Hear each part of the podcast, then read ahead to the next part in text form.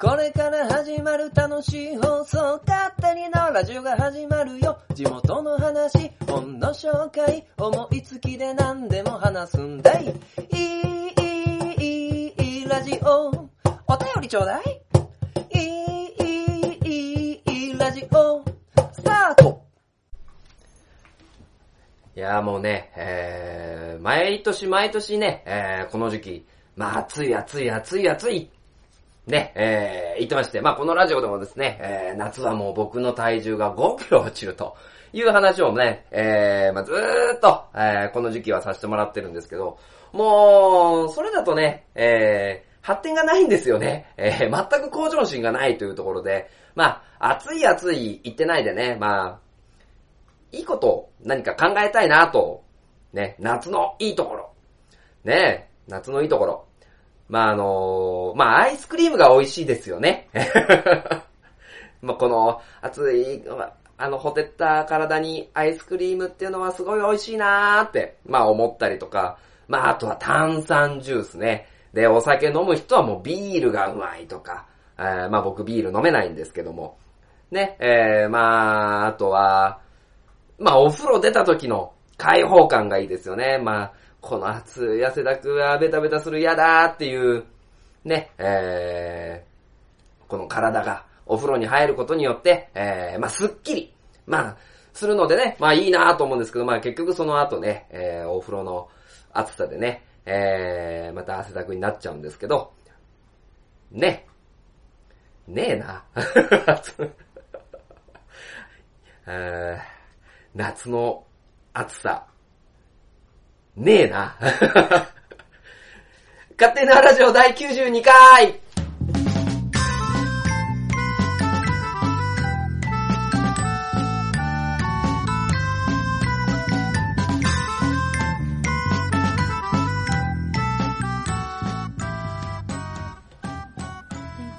改めまして、えー、勝手なラジオパーソナリティの書店ボーイでございます。いやね、えー、僕も前向きになろうとね、えー、夏のいい部分、いい部分をものすごく考えようとしたんですけど、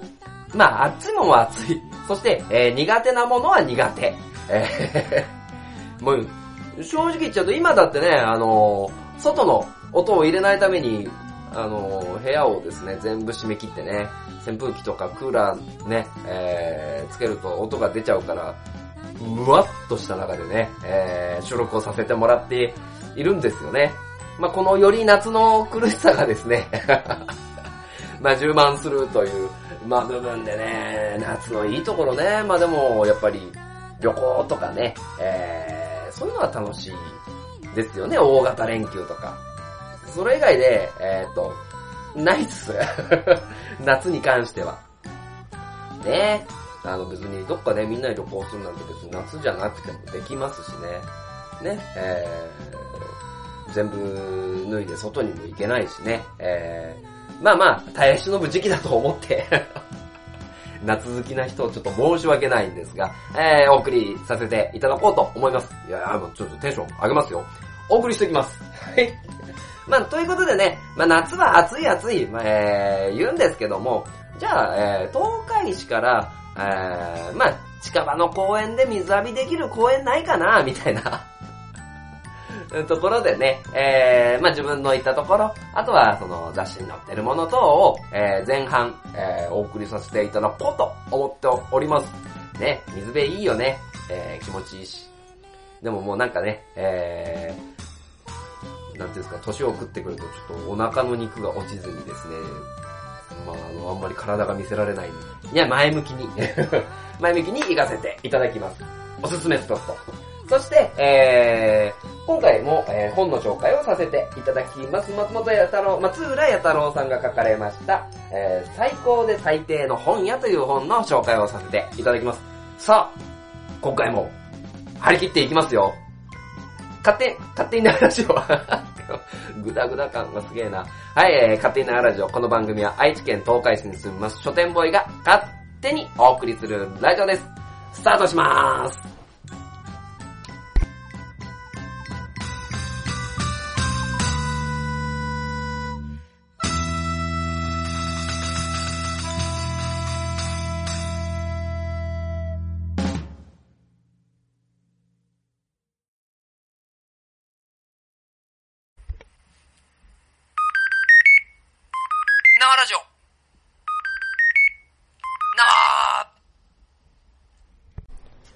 はい、えー、では前半でございます。まあ、えー、夏といえば、まあ、水辺っていうところでね、まあ、その、大型連休だったりとか、あのーそういった部分で、えー、まあまあ、海なり、で、公園のね、えー、最近は水で遊べるスポット結構多いんですけども、まあ、行かれる方は多いんではないでしょうか。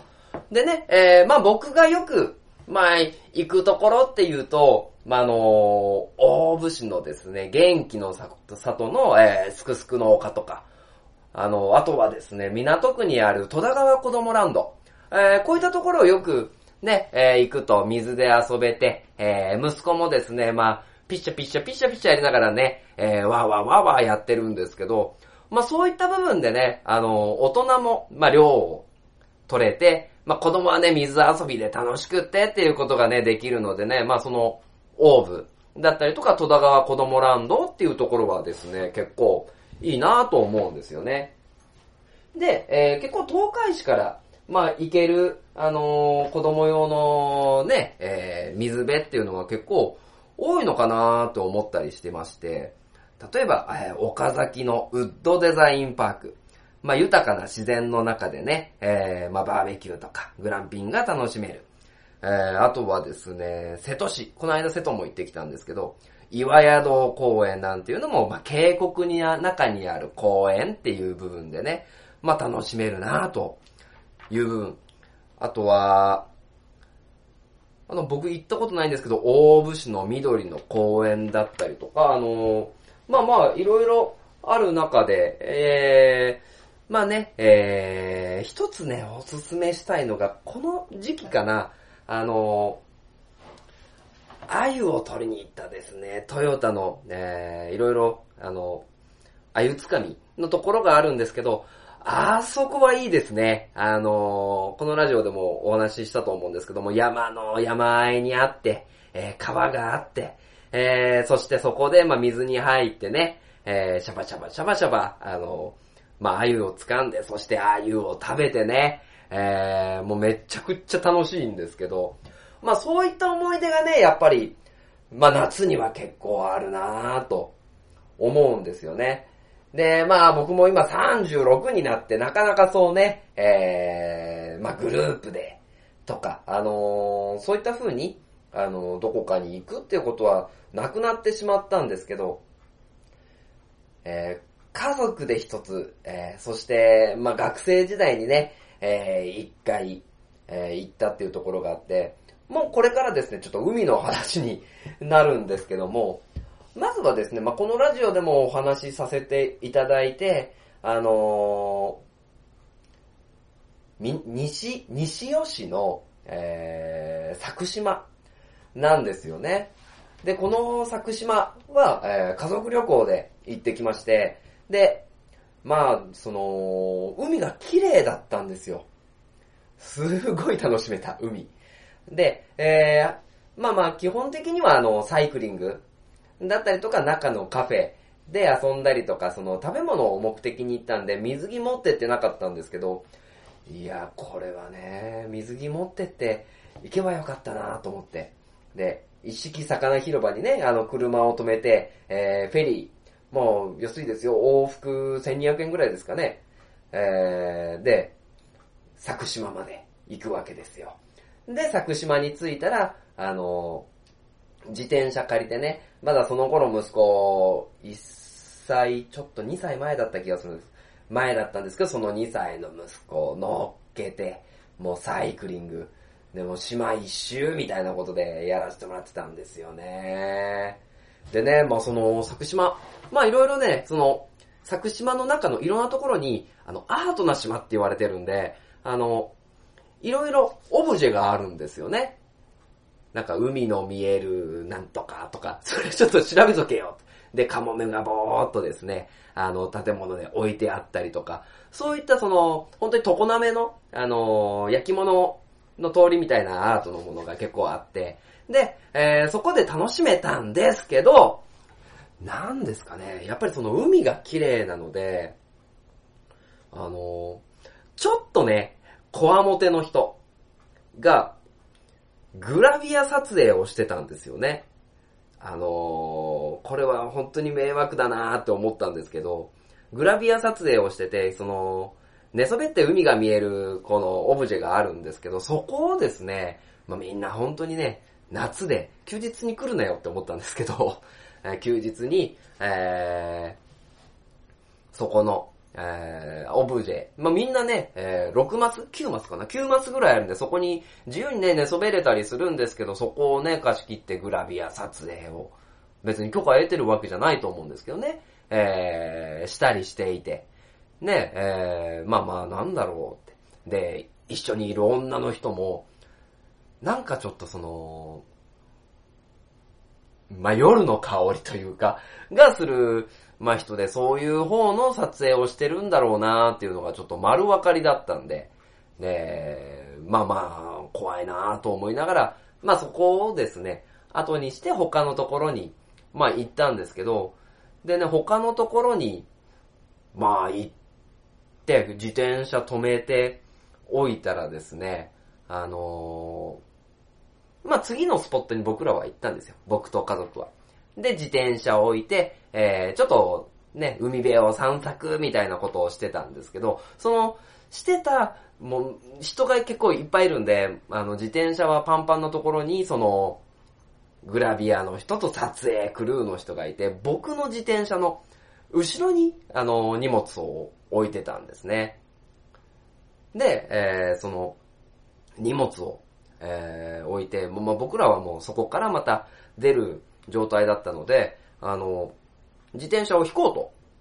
思った時にそのぶつかってしまってドン、ちょっと当たっちゃってね。で、その持ってた人の荷物がガシャンって落ちちゃったんですよね。で、あのー、カメラなんで、めちゃ高額請求されるんじゃねえかなって思いながらちょっとドキドキしたんですけど、なんかでも、それでもね、おう、気をつけろ、みたいな感じでね、えー、言われて超怖かったって話が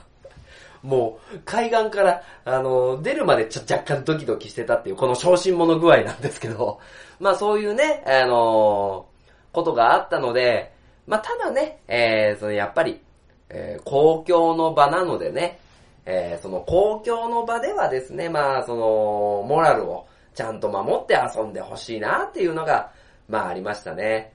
で、まあ、あともう一つ行ったのは、えっ、ー、と、山見、知多半島の下の山見に行ったんですけど、それはもう学生時代16、7の時なんですけど、その当時、あ、あ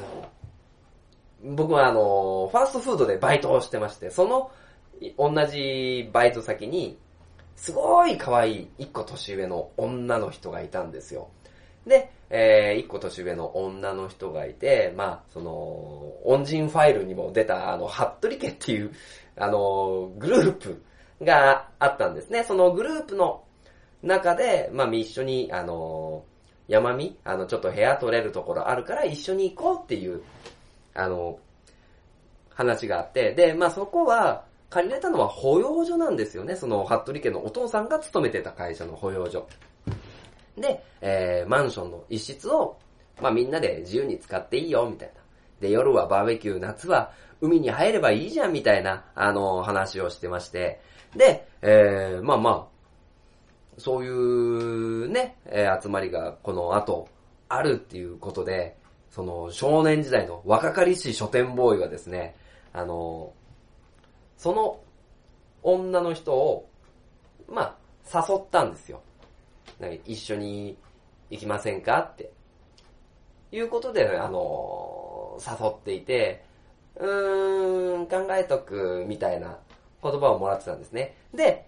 これは、あの、断じて言いたいんですが、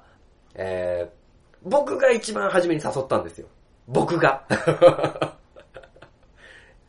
仲良く僕が。でも、その、ハットリファミリーっていうグループの中に、えー、僕のですね、年齢、一個上のですね、まあ、まあ、マー君っていう男がいるんですよ。そのマー君っていう男はですね、まあ、こう、イケメンなんすよね。おめえイケメンだなぐらいの感じで 言うんですけど、で、はじめですよ。はじめ俺は、ああの人可愛いから誘ったんすよねみたいな話して、うーん？本当？みたいな。感じで、まあ初めね、あんまり興味なさそうだったんですよ。で、こう、このね、マー君が来るとですね、なんていうんですかね、あのーやばいやばいライ、ライバルになったら負けるみたいなね、イメージが僕にもついてたんで、まあ誘ったけど、な、なんていうんですかね、手を出すなよみたいな、あの感じで話してたんですけど、まあその、誘ったんですけど、まだ返事もらってなくて、みたいな話をしてて、そしたらね、あのまあマー君は別に、そうかな、可愛いかな、みたいな感じで言ってたくせに、その女の子を、えー、一緒の旅行に行こうって誘い、で、あのーその一泊二日ですね、その一泊二日の間にその子と仲良くなり、で、なんか結構ね、みんなで、あのー10畳ぐらいのところに、8人ぐらい雑魚寝してたんですけど、それは男女問わずね、雑魚寝してる中のその横のポジションを、あの野郎を取りやがって。で、えー、まあ最終的に、その子はマー君と付き合ったんですよね。どうしてくれるんだ、この俺の淡い恋心を。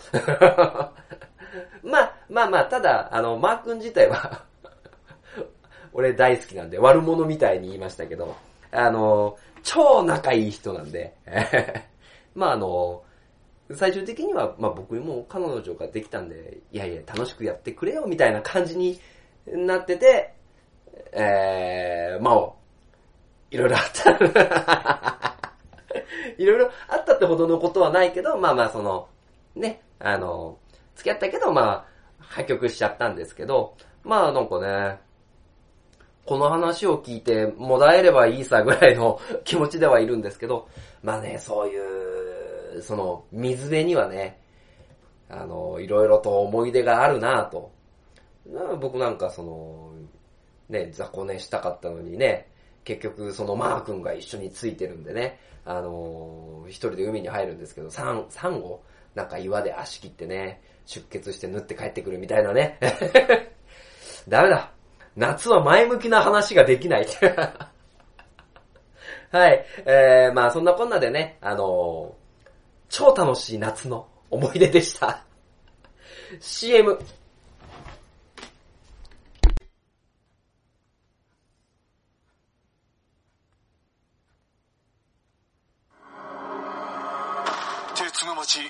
知県東海市が今危険にさらされている。この町は俺が守る。フラッドイン。私は地中深くにある鉄の国パイロニアスから愛知県東海市にやってきた。俺が東海座この町に新たなヒーローが誕生した。私に力を貸してほしい。共に戦おう戦おう鉄の絆で結ばれた戦士の戦いが今始まる鉄鋼戦士東海座地域限定で人知れず活躍中初年前の花本が上手になりたいのはい。えー、ということでね、えー、途中まで勝手にラジオを聞いてくださりまして、誠にありがとうございます。まあ、いつも通りですね、えー、この勝手にラジオで、えー、やっている花本が上手になりたいの、えー、コーナーというところでですね、まあ、いつも、ね、あの、アニソンだ、アニソン？あの、昔懐かしの歌だったりとか、えー、そういうものをやってるんですけど、今回はですね、えー、フリー BGM を使いまして、えー、それに合わせて花本を、私、この書店ボーイが叩かせていただこうかなと思っております。ねえ。まあ、相変わらず成長はないんですけども、まあその、やることに意義があるという、ね、えー、形で聞いていただければなと思います。ということでね、えー、今から、えー、この花本を、スタートしたいなと思いますので、えー、皆様お付き合いよろしくお願いいたします。それでは、BGM、スタート。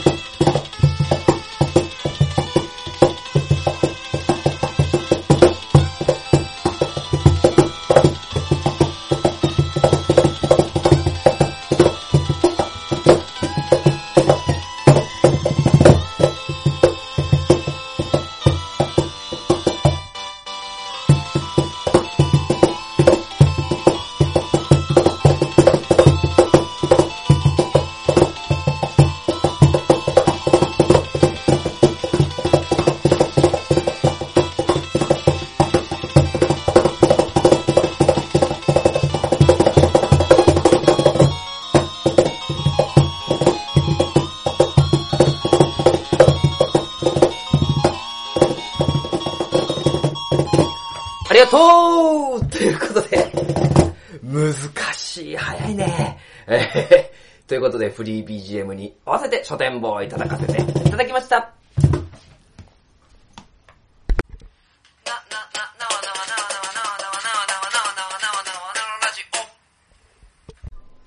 はい、えー、では後半はですね、えー、最低で最高の本や、えー、松浦弥太郎さんが書かれた本です。でね、えー、まあまあ、その本屋っていうのをやってて、えー、その部分でこういった本に、まあ触れて、えー、読んでみたんですけど、基本的にはこの松浦弥太郎さんのエッセイ集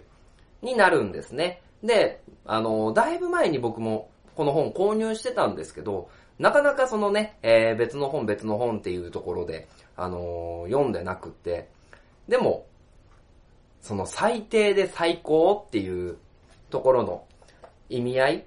ていうのは、えーどういうことなんだろうとか、えー本屋としてどういうところを目指していくのだろうっていうところを考えるために読めるのかなーなんて、えー初めに思ってました。で、えーこの本を、えーまあ読んで、まあ本屋ってのをやってたっていうのはあるんですけど、やってるか、えーああるんですけど、えーまあまあ、エッセイというところで、この、松浦、えー、弥太郎さんが、えー今までこういう風に生きてきて、えーこういうことを思ったっていう部分が主なんですけど、えーこの方、まあ高校を中退してですね、あのアメリカに行くんですね。で、その時、あの、思っていたっていうのは、漫、漫然と思っていたっていうのは、まあなんかね、えー、まあ、アクセク働いて就職してっていう働き方ってどうなんだろうっていう部分を、えー悩みに、えー持ってたっていう部分があると。で、えー何か人とは違うことをっていうことではないんですけど、自由に働きたいっていう、あのイメージがものすごく強かったので、あの、自由の国、アメリカだみたいな感じで、まあ、アメリカに、まあ、渡米ですね、渡米されるんですけど、まあ、あのーそこからですね、えー、まあ、M 館っていう、あの会社、そしてカウブックスっていう、あの本屋さんを作り、で、最終的に現状としては、あの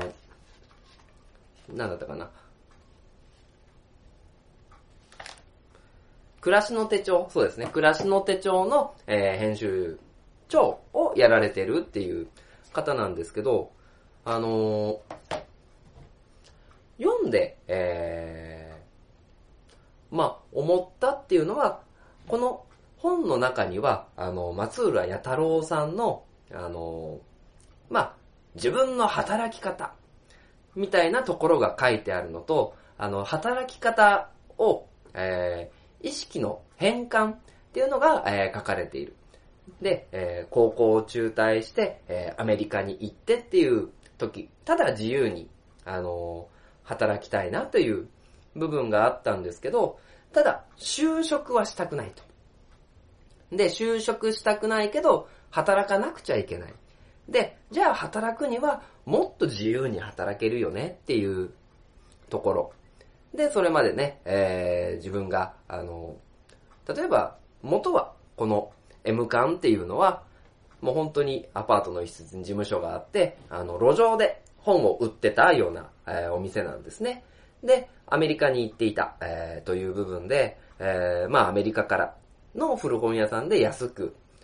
安くというかまあ本を仕入れて、その本を販売している。で、そうこうしているうちに、えーその、チョイスがいいとか、あ、こういう本が読みたかったとか、えーそういう界隈の人、業界の方から一目置かれるようになる。で、本の販売をしつつ、えー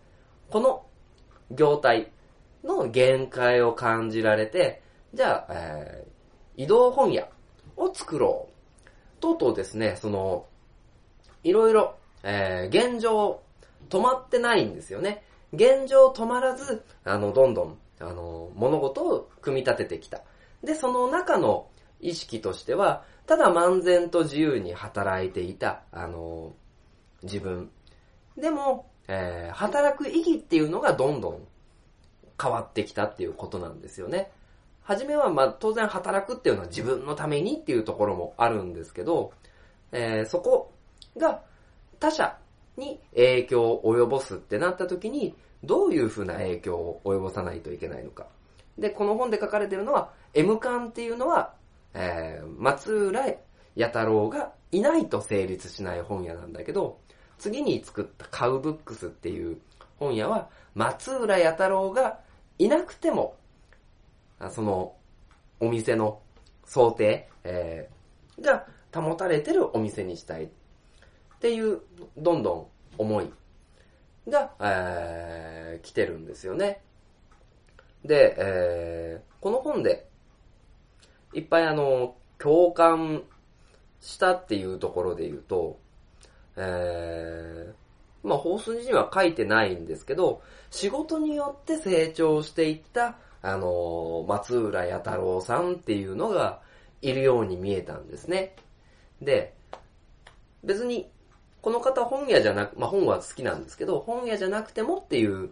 ところはあったと思うんですよ。ただ、職として、本は好きだし、なりわいとして、生活するために、あのやってきて。で、初めは、まあまあ、あの、自由に働けて、あの、楽しめればいいかなっていうところから、自分のやってることは、あの、世の中の人に影響があることだから、もっと力入れなきゃなっていうところに変わってったっていう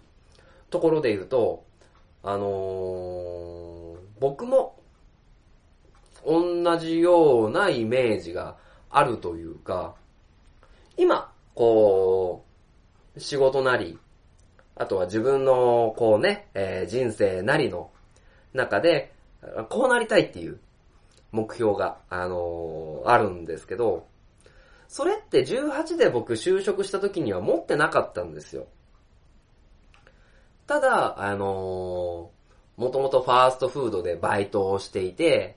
で、えー就職した先で、あのーファーストフードの勤務になった。はじめは、あの、時間から、例えば4時から最後までだったら4時から最後まで働いて、例えば、ね、あの、4時までは、なんかもうプラプラしててね。で、とか遊びに行ったりしながら、なんか私服でね、会社に、お店に行って、わーっとその、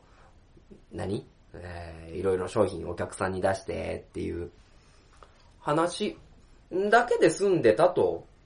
それだけのことなんだ。それが前に続くんだろうな、だけのイメージだったんですよ。で、別に飲食業が、あのやりたいって思ってたわけでもないし、で、就職した理由っていうのも、寮があるっていうことだけだったんですよね。あの、家をとりあえず出て自立したいから、あの、寮に入りたいっていうだけで選んだ会社だったんですけど、まあまあ、今でもその会社に雇用形態は違えど、あの、お世話になっている。で、えー、まあまあ当然、別に下にっていうわけではないんですけど、僕より年齢の若い子が、えーもう10人、20人ぐらい、まあいるっていう中で、あ、彼ら彼女たちにどういう風に教えていくんだろう。で、どうこうこうこういう風に教えればこういう風に、あの、成長していっていくようなタイプの人間なんだなとか、あの、そういったものを考えて、あの、じゃあこの今やってることっていうのは、ゆくゆくの自分の動きに生きてくるなで、こうなりたいなっていうところが生まれてきてるんで、その差っていうのは歴然なんですよね。まあ、あの、初めは、まあ、とりあえず量がある。で、時間から時間で働けばいい。って思ってた意識っていうのが、えーこう自分で目標を持って、こういうことをやるためにこういう風に、あのー動く。っていうのは、やっぱり、仕事を通じて、あの、教えていただいたりとか、あの、覚えたこと、そして感じるようになった事柄なんですよね。なので、えー仕事によって人間は変わる。で、その、上で、変わった上で、こうこうこういう働き方がしたいなという部分、まあいろんな人にも出会ってきたし、ね、えーいい人にも悪い人にも出会ってきたし、あの、そういった部分で、仕事をするっていうことで学ぶことって結構あるよねっていうのが、あの、この最低で最高の本屋に書かれている、あの、ことなのかなと、まあ、思いましたね。あの、やってることはほとんど違うんですけど、なんていうんですかね、その意識の変換っていうところでは結構似てるんだろうなで、やっぱり仕事はね、あの、人生の大部分占めてしまう部分なので、まあ少しでも楽しく働けたらなっていうところ。で、まあできればね、あの、今、やらされでやってるんです、楽しくないんですっていう人に、まあまあ読んでいただけたら結構楽しめるのかなと思います。で、間末にね、えー、まあその時お世話になった岡本さんという方とこの松浦弥太郎さん、あの対談形式で、あの、お話をしてるんですけど、まあ、いわば松浦さんは自由業。で、その岡本さんっていうのはその会社に属した、あの、編集者、えー、編集長かな、えー、っていうところなんですけど、その、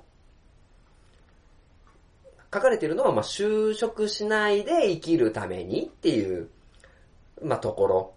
も結構、深い、ディープな、あの、ところからお話ししてるなという部分なので、まあ、ぜひぜひですね、あのもし、見つけましたら、あの、本屋さんじゃなくても、えー、読んでみてください。じゃあ、今回おすすめした本は、最低で最高の本屋、松浦弥太郎さんの本でした。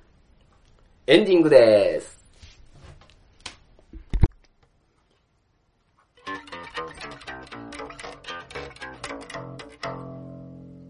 勝手なラジオ。勝手なラジオエンディングでございます。いやいやいやいや、まあまあまあまあ、えっ、ー、とね、毎回ですね、えー、本当に聞いてくれた皆様、本当にありがとうございます。ということでね、あのーまあ本当にね、夏早く終わんねえかな。あの、基本的にはね、あの、僕ね、前向きに過ごしたいんですけど、もう夏の暑さだけはもうどうしようもなくてね、あの、汗はかくし、で、暑いし、で、もうな、夏の暑いのでもう体力削られながら、まあ、クーラーもね、あの結構、しんどくなっちゃう。クーラーつけながら寝ちゃうとね、しんどくなっちゃうというところでね。まあまあ、いつもね、あの、この時期には難儀させられるんですけども、まあね、ただ、こういう風に元気に、まあお話できてるのもですね、えー、まあまあ、自分のライフワークとして、まあ、やらせていただいてるってのもあるので、まあ気が張って、あの、これに合わせてちょっと元気出さなきゃなっていうのも、まああるんで、まあ結構、まあいい影響っていうのは出させてもらってますね。あとはまあいろいろ、ね、えー、まあこれがきっかけっていうことでもないですけど、より深く、なんかね、読み込みたいなっていう本を、えー、っていうのもあるし、まあこういうのをね、考えながらですね、あの、こんなことを喋ったらとか、あの、いや、これこっぱずかしいけど喋るみたいなね、あの、か、葛藤っていうか、まあ楽しい葛藤ですよね。っていうのも毎回、まあ、えー、させてもらってるので、まあ、ありかなと思っております。あとは、えー、お楽しみの、えー、知多半島、そして東海市のイベント情報をお送りさせていただきます。で、えー、まずはですね、新米湖ビーチフェスティバル第4回8月26日土曜日5時から8時、えー、花火大会が7時から新米湖マリンパークにて、あの、イベント、今回も開催されます。まあ、毎回ね、あの、新米湖のイベントはいろんなアーティストさんが、えー、来たりして、あの、楽しくイベントしてくれてるので、えー、皆様ぜひ、えー、ご参加ください。そして、常滑市7月30日日曜日、田谷海岸にて、まるっとヘルシー田谷海岸、えー、時間はですね、午前7時から、えー、11時30分、雨天決行500円。で、地引き網、海岸の宝探し、海鮮汁、ヘルシーヨガなどございますので、皆様ご参加してみてください。そして8月19日、えー、常滑納涼花火大会、えー、19日の土曜日、悪天候の場合は20日、えー、19時から20時までですね、えー、花火、えー、が、えー、行われますので、ぜひぜひご参加ください。そして、半田市、えー、半田市はですね、7月23日も、えー、赤レンガマルシェ行われております。半田、半田赤レンガ建物内芝生広場クラブハウス、時間9時から15時。えー、日にちを毎週、毎月の第4日曜日開催でございますので、ぜひぜひご参加ください。そして、竹豊町、市町田湿地植物群、群落一般公開が今年も行われております。で、今出ている時期が8月3日土曜日、8月4日日曜日、9月7日土曜日、9月8日日曜日。えー公開時間は午前9時から14時30分まででございます。えーここに 貴重なですね、えー植物の分群落ございますので、ぜひぜひ見に行ってみてはいかがでしょうか。そして、東海市、かっこか。はい、えー、ではですね、今年も、えー、大田川ホットサマーガーデンが、えー行われます。期間が7月26日から29日18時から22時、4日間共通です。えーどんでん広場、大屋根広場にてイベントを開催されます。浴衣夏服スナップ大会、えー、ステージには、チタ娘さん、パレットさん、二人目のジャイナさん、えー、などなど、そしてですね、この間ちょうどお会いしたんですけど、月の夢さんも、えー、こちらに出ますので、ぜひぜひご参加してみてはいかがでしょうか。そして、えー7月30日、かえっこバザールが幸せ村で行われます。えー使わなくなったおもちゃ等をぜひぜひ持ってきてください。そして、第48回東海花火大会、えースターマイン、オーランダムはじめ約4000発の打ち上げ花火が東海市を彩ります。えー平成29年8月12日土曜日、19時20分から20時30分、大池公園にて行われますので、今年もぜひぜひ皆様行ってみてはいかがでしょうかはい。えー、ということでね、えー、足早でお伝えしてきましたイベント情報。まあ、あとは東海座情報としてね、えー、ちょっと楽しい企画を、えー行いますので、まあ、言っちゃってもいいかな。えー、東海座チームでラジオを作りましたので、えー、そちら僕も喋っておりますので、ぜひぜひ、ね、えー、ご参加ください。まあ、そのメンバーでは東海座プロジェクトの共同代表のモッチであったりとか、あとは、ね、えー、前回、ね、あの、東海座のイベントに参加してくれたリヒリホリホこと西野リホその3人、いや、もっと増えるぞみたいな感じでね、えーやらせてもらってますので、そちら、えーリリースされ次第ご連絡させていただきます。ね、夏なのに精力的ですね。もう暑いです。はい、ということで、えー今回もこの番組指名させていただきましょう。この番組は愛知県東海市に住みます書店ボーイが勝手にお送りする、失礼。この番組は愛知県東海市に住む書店ボーイが勝手にお送りしたラジオでした。またねー